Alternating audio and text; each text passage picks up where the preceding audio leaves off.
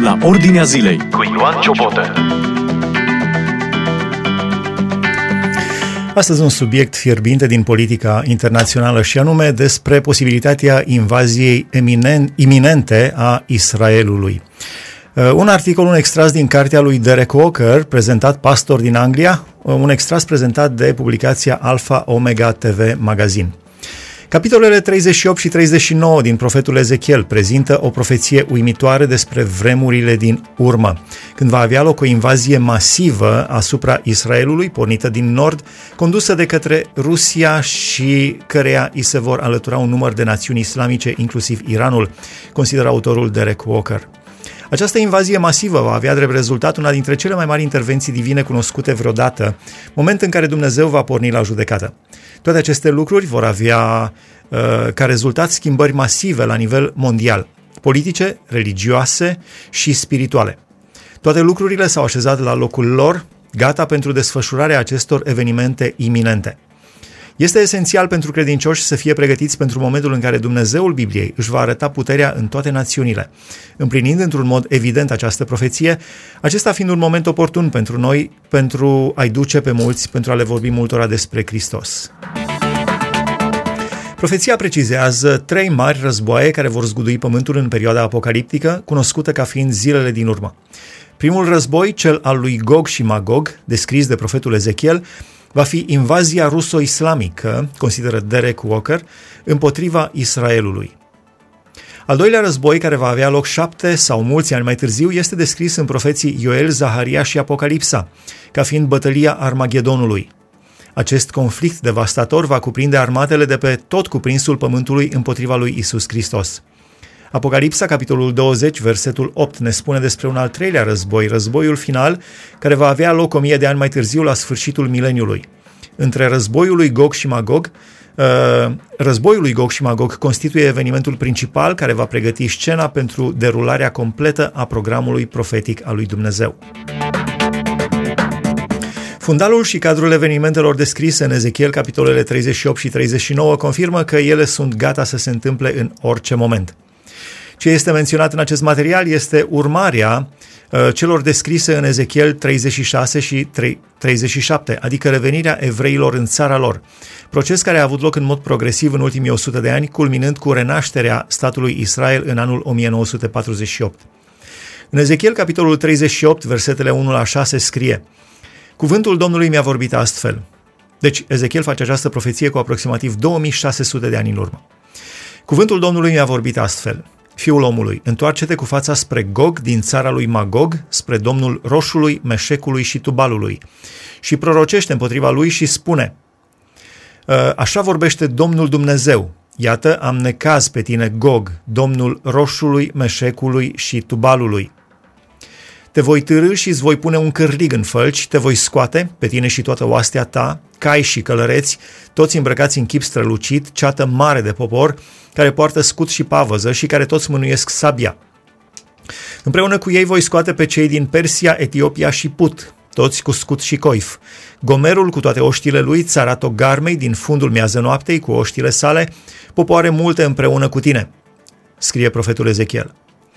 Vedem aici o coaliție impresionantă, condusă de un lider numit Gog. În original, Gog înseamnă munte sau conducător puternic. Acesta este titlul său asemănător cu Faraon sau Cezar. El este un dictator plin de putere care va urzi un plan malefic de a invada și distruge Israelul. Scrie Derek Walker în cartea Invazia iminentă a Israelului, un extras preluat de revista Alpha Omega TV Magazine. Dumnezeu îl confruntă pe Gog spunându-i, iată am necaz pe tine Gog. Când Dumnezeu are necaz pe tine înseamnă că ai dat de bucluc. Dumnezeu vine numai împotriva celor care se ridică plin de mândrie împotriva lui. Vom putea înțelege de ce Dumnezeu are necaz pe prințul conducător Gog după ce vom arăta că acesta este prințul Rusiei, consideră Derek Walker. Încă din anul 1917, statul comunist rus a îmbrățișat și promovat un ateism militant, nu doar respingându-l pe Dumnezeu, ci și persecutându-i și ucigându-i pe oamenii lui Dumnezeu, atât creștini cât și evrei. Chiar dacă națiunile implicate sunt descrise după numele vechi, se pot identifica echivalentele moderne ale acestora. Dumnezeu îi va judeca pe, îl va judeca pe Gog și pe națiunile care îi se alătură pentru ostilitatea și ura lor față de Dumnezeu și față de poporul său Israel, lumina ochilor lui, așa cum spune Dumnezeu. El va face acest lucru zdrobindu-i cu putere pe Nicovala Israelului, căci, scrie Geneza, capitolul 12, cei ce vor binecuvânta Israelul vor fi binecuvântați și cei ce vor blestema Israelul vor fi blestemați. Dumnezeu judecă națiunile potrivit atitudinii și faptelor acestora față de poporul său, îndeoseb Israelul, iar în vremurile din urmă judecata aceasta se va manifesta în special atunci când națiunile se vor porni împotriva Israelului. În profetul Zaharia, capitolul 12, scrie Așa vorbește Domnul, ce a întins cerurile și a întemeiat pământul și a întocmit Duhul omului din el. Iată, voi preface Ierusalimul într-un potir de amețire pentru toate popoarele din prejur și chiar pentru Iuda, la împresurarea Ierusalimului.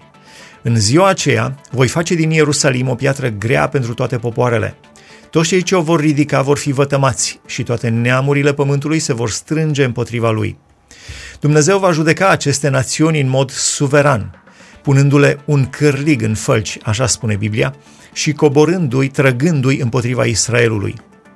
Aceasta descrie în mod literal ceea ce cuceritorii obișnuiesc să-i facă unui dușman învins, capturat, și anume să-l conducă exact spre locul unde au dorit să-l aducă. Realizăm așadar că Dumnezeu deține controlul suprem asupra națiunilor.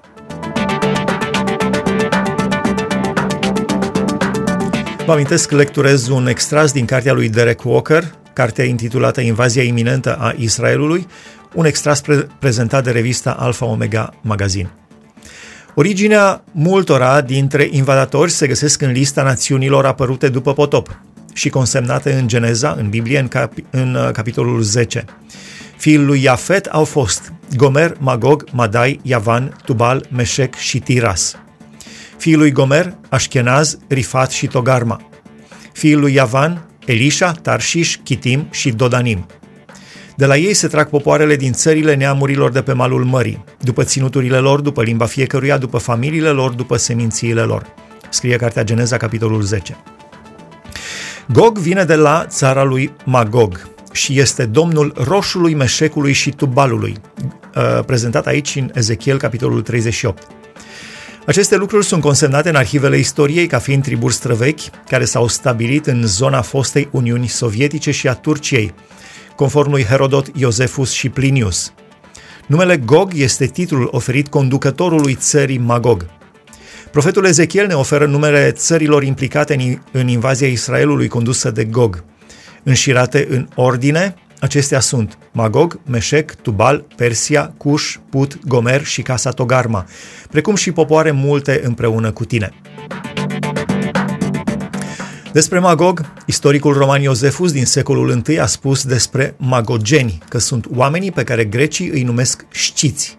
O civilizație feroce care s-a stabilit la nord de Marea Neagră, în locul ocupat astăzi de Rusia, mai cu seamă de actualele republici islamice ale fostei Uniuni Sovietice, posibil și Turcia. Acest teritoriu poate include și Afganistanul din zilele noastre. Cine este roșul? Întrucât în limba ebraică roșul înseamnă conducător, unele traduceri l-au numit mai degrabă prințul conducător decât domnul roșului. Oricum, rușii sunt un popor bine cunoscut, iar Gesenius spune că aceștia reprezintă fără îndoială poporul rus. Prin urmare, este mai bine și mai natural să-l traducem prin domnul roșului. Rusia a dovedit fără urmă de îndoială un trecut puternic de antisemitism, spune Derek Walker, iar în uh, prezent relațiile dintre Israel și Rusia au de suferit. Rusia trebuind să le facă pe plac aliaților ei islamici, incluzând cele mai multe dintre republicile fostei Uniuni Sovietice, de menționat totodată faptul că a treia parte din națiunea rusă sunt musulmani, procent în creștere datorită ratei natalității. De asemenea, roș a fost identificat și cu sarmații antici, cunoscuți sub numele de Rașu, Rasapu, Ros și Rus, locuind în zona Rusiei. Opiniile sunt împărțite între Meșec și Tubal. Una dintre posibilități ar fi că ei au fost stabiliți în partea de sud a Rusiei, având în vedere faptul că roșul este partea de nord a Rusiei. Apoi, denumirile contemporane care descind din acestea ar fi următoarele. Roș Rusia, Meșec Moscova, Tubal Tobolsk. O altă posibilitate ar fi localizarea lor în Turcia contemporană. Meșec se poate referi la vechii Muschi și Muscu, situații în Cilicia și Capadocia, Turcia de astăzi, și respectiv la vechii Tubalu în Capadocia, ambele popoare migrând mai târziu spre centrul sau estul Rusiei. Alți membri ai acestei coaliții sunt Gomer, cimerienii antici, Turcia de astăzi, și Togarma, Armenia antică, teritoriu aflat mai cu seamă în Turcia de astăzi. Concluzionăm așadar că Turcia va fi cu siguranță o parte semnificativă din această coaliție, scrie Derek Walker în cartea Invazia iminentă a Israelului, un extras prezentat de Alpha Omega TV Magazine. Identificarea Rusiei ca lider al acestei invazii asupra Israelului este confirmată într-o mai mare măsură de faptul că de trei ori este descrisă invazia ca pornind din părțile îndepărtate ale Nordului sau, potrivit altei versiuni biblice, din fundul miază noaptei. Aceasta trebuie calculată față de poziția Israelului. Libanul, cu Hezbollah, se află situată exact la nord de Israel. Într-un cadru mai îndepărtat se află Turcia – iar în altul și mai îndepărtat, tot la nord, se află Rusia. În consecință, fundul miază noaptei nu poate fi altul decât Rusia, față de Ierusalim, față de Israel. Moscova este amplasată exact la nord de Ierusalim.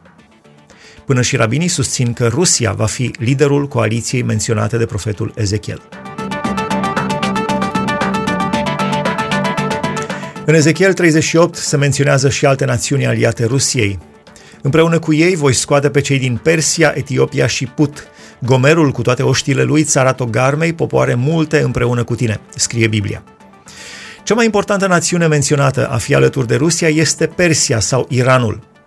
În 1935, numele oficial al Persiei s-a schimbat în Iran. În prezent, Iranul nu a rezitat să se alăture coaliției. Iranul este un uh, aliat apropiat al Rusiei, aceasta protejându-l de sancțiunile drastice care vin peste el. Până la Revoluția Islamică, Iranul a fost pro-Israel și pro-Occident. Acum însă se află în extrema cealaltă. Șeful statului iranian a declarat că cea mai mare dorință este de a vedea Israelul distrus complet, unul dintre șefii de stat ai Iranului. Dacă Iranul ar dobândi arme nucleare, ar putea să recurgă la distrugerea Israelului, fie direct, fie pasându-le mai departe teroriștilor. Iranul dorește să unească și să conducă națiunile islamice împotriva Israelului. Putem vedea odată în plus că situația actuală a lumii se aliniază perfect celor descrise de profetul Ezechiel în capitolul 38 al uh, profeției sale.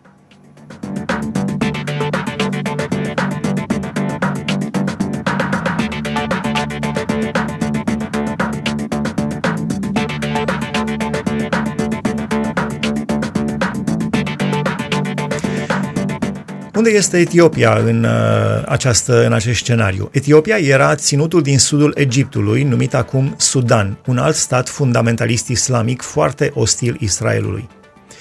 Put, un alt nume amintit în profeție, este Libia, un alt stat islamic care are o poziție anti-Israel aflat în vestul Egiptului. După cum am menționat deja, Gomerul și Togarma reprezintă ceea ce astăzi sunt cunoscute ca fiind ținuturile Turciei, o națiune majoritar musulmană. Vechii cimerieni din secolul al VII-lea înainte de Hristos până în secolul I după Hristos au fost situați în centrul sau vestul Anatoliei, în Turcia de astăzi. Togarma sau Tilgarimu se situa între vechiul Carchemiș și Haran, sudul Turciei. Iar Turcia, chiar dacă este majoritar musulmană, este un stat secular și face parte din NATO, făcându-l astfel să fie un aliat al Occidentului și un aliat strategic al Israelului în trecut. Totuși, în ultima vreme, lucrurile s-au schimbat cu repeziciune. Din momentul în care Partidul Fundamentalist Islamic a venit la putere, în special după 2009-2010, politica externă a Turciei s-a schimbat în favoarea unei relații mai apropiate cu Iranul și Siria – cel mai semnificativ este faptul că relația Turciei cu Israelul se află într-un declin constant.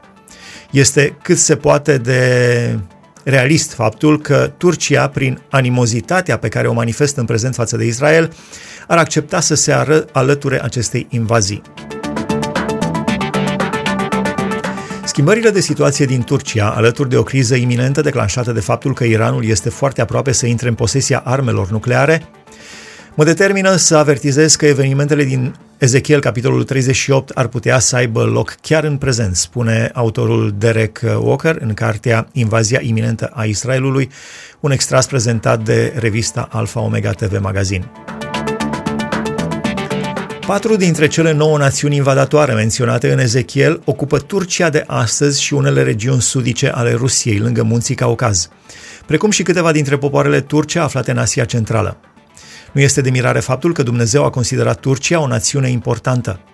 Alte trei națiuni menționate, Libia, Sudan și Iran, formează alături de Turcia un cerc perfect în jurul Israelului.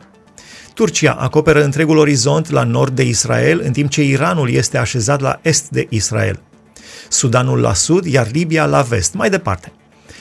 Israelul este înconjurat din toate cele patru părți ale sale de aceste națiuni islamice, unele mai apropiate, altele mai îndepărtate, care vor fi conduse de către Rusia, țara aflată în părțile îndepărtate ale Nordului, spune Derek Walker.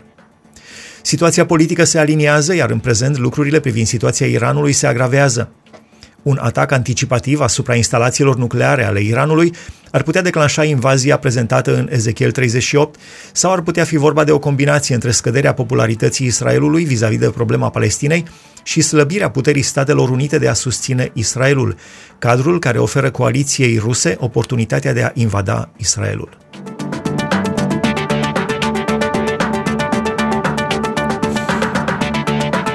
Alegerea Rusiei de a forma o coaliție de națiuni pentru a nu acționa de una singură îi asigură acesteia nu doar o cale netedă de a străbate cu armata sa teritoriile care o despart de Israel, dându-i totodată oportunitatea de a-și crea o armată imensă, ci și aerul unei justificări morale în fața restului lumii, altora fiindu-le tot mai greu să îi se împotrivească.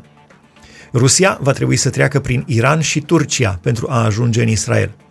De asemenea, va trebui să străbată Libanul, și Siria, situate la granița de nord cu Israelul, Iordania constituind un bonus la această acțiune, spune Derek Walker. Chiar dacă aceste națiuni nu sunt menționate în mod direct, datorită poziționării lor, au toate șansele să devină parte din coaliție. Dumnezeu i-a spus lui Gog de două ori că vor fi popoare sau națiuni multe împreună cu tine.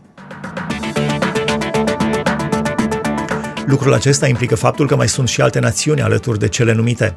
Alinierea Siriei cu Iranul, cât și creșterea puterii de control a Iranului asupra organizației Hezbollah din Liban și asupra organizației Hamas în Gaza, arată probabil că atunci când Dumnezeu menționează Persia sau Iran, include de fapt sub această denumire și Siria, Liban și Gaza. Poate include și alte națiuni islamice ca Irak, Siria, Iordania și Egipt, mai consideră Derek Walker.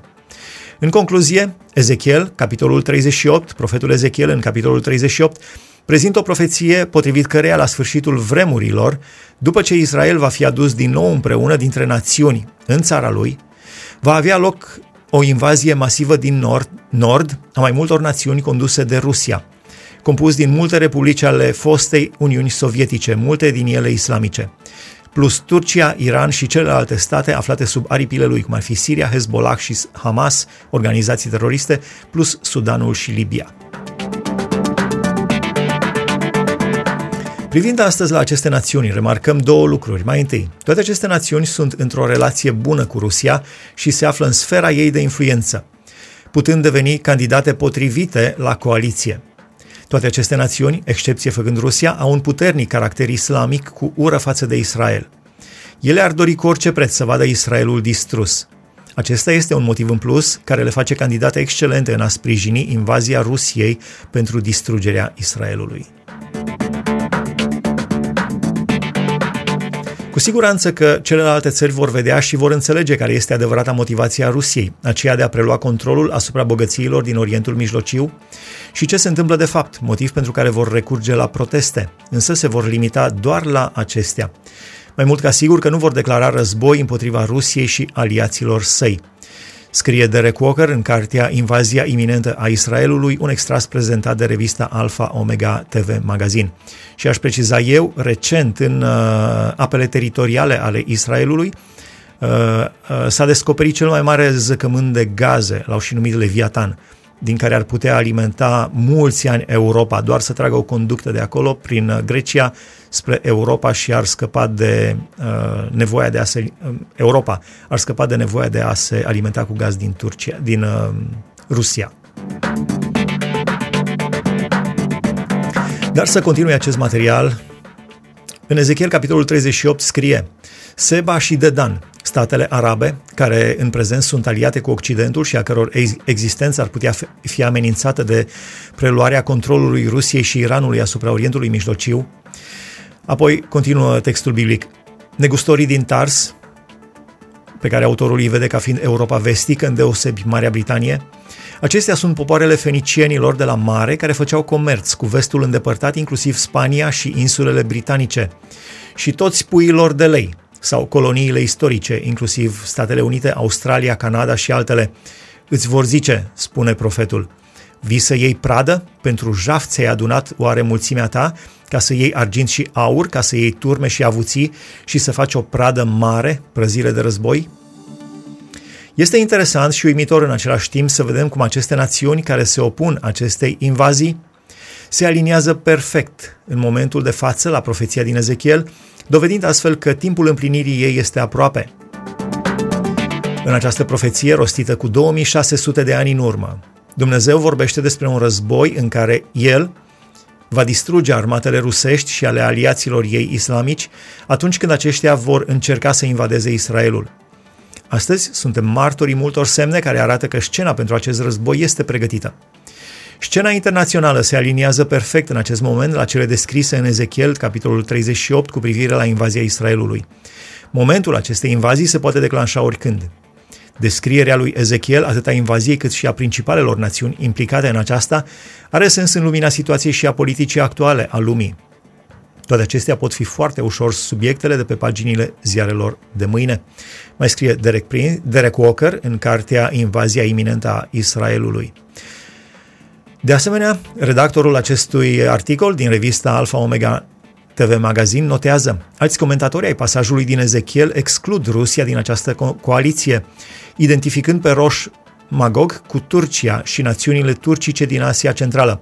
Această interpretare indicând spre o invazie exclusiv din partea țărilor musulmane, o posibilitate reală. De asemenea, unele voci spun că războiul Gog-Magog va fi precedat de un alt război al Israelului cu vecinii săi direcți, descris în Psalmul 83. Să ne rugăm pentru fiecare pentru înțelepciune și să studiem în continuare. De remarcat faptul că războiul lui Gog și Magog apare și în escatologia islamică cu o desfășurare similară. Ați urmărit un material preluat din uh, revista Alpha Omega TV Magazine, un extras din cartea Invazia iminentă a Israelului, scrisă de Derek Walker, pastor din Anglia. Aș încheia emisiunea la ordinea zilei de astăzi cu ceea ce ne învață Biblia. Rugați-vă pentru pacea Ierusalimului. Aici se termină emisiunea la ordinea zilei de astăzi. Dumnezeu să vă binecuvânteze! Ați ascultat emisiunea La Ordinea Zilei cu Ioan Ciobotă.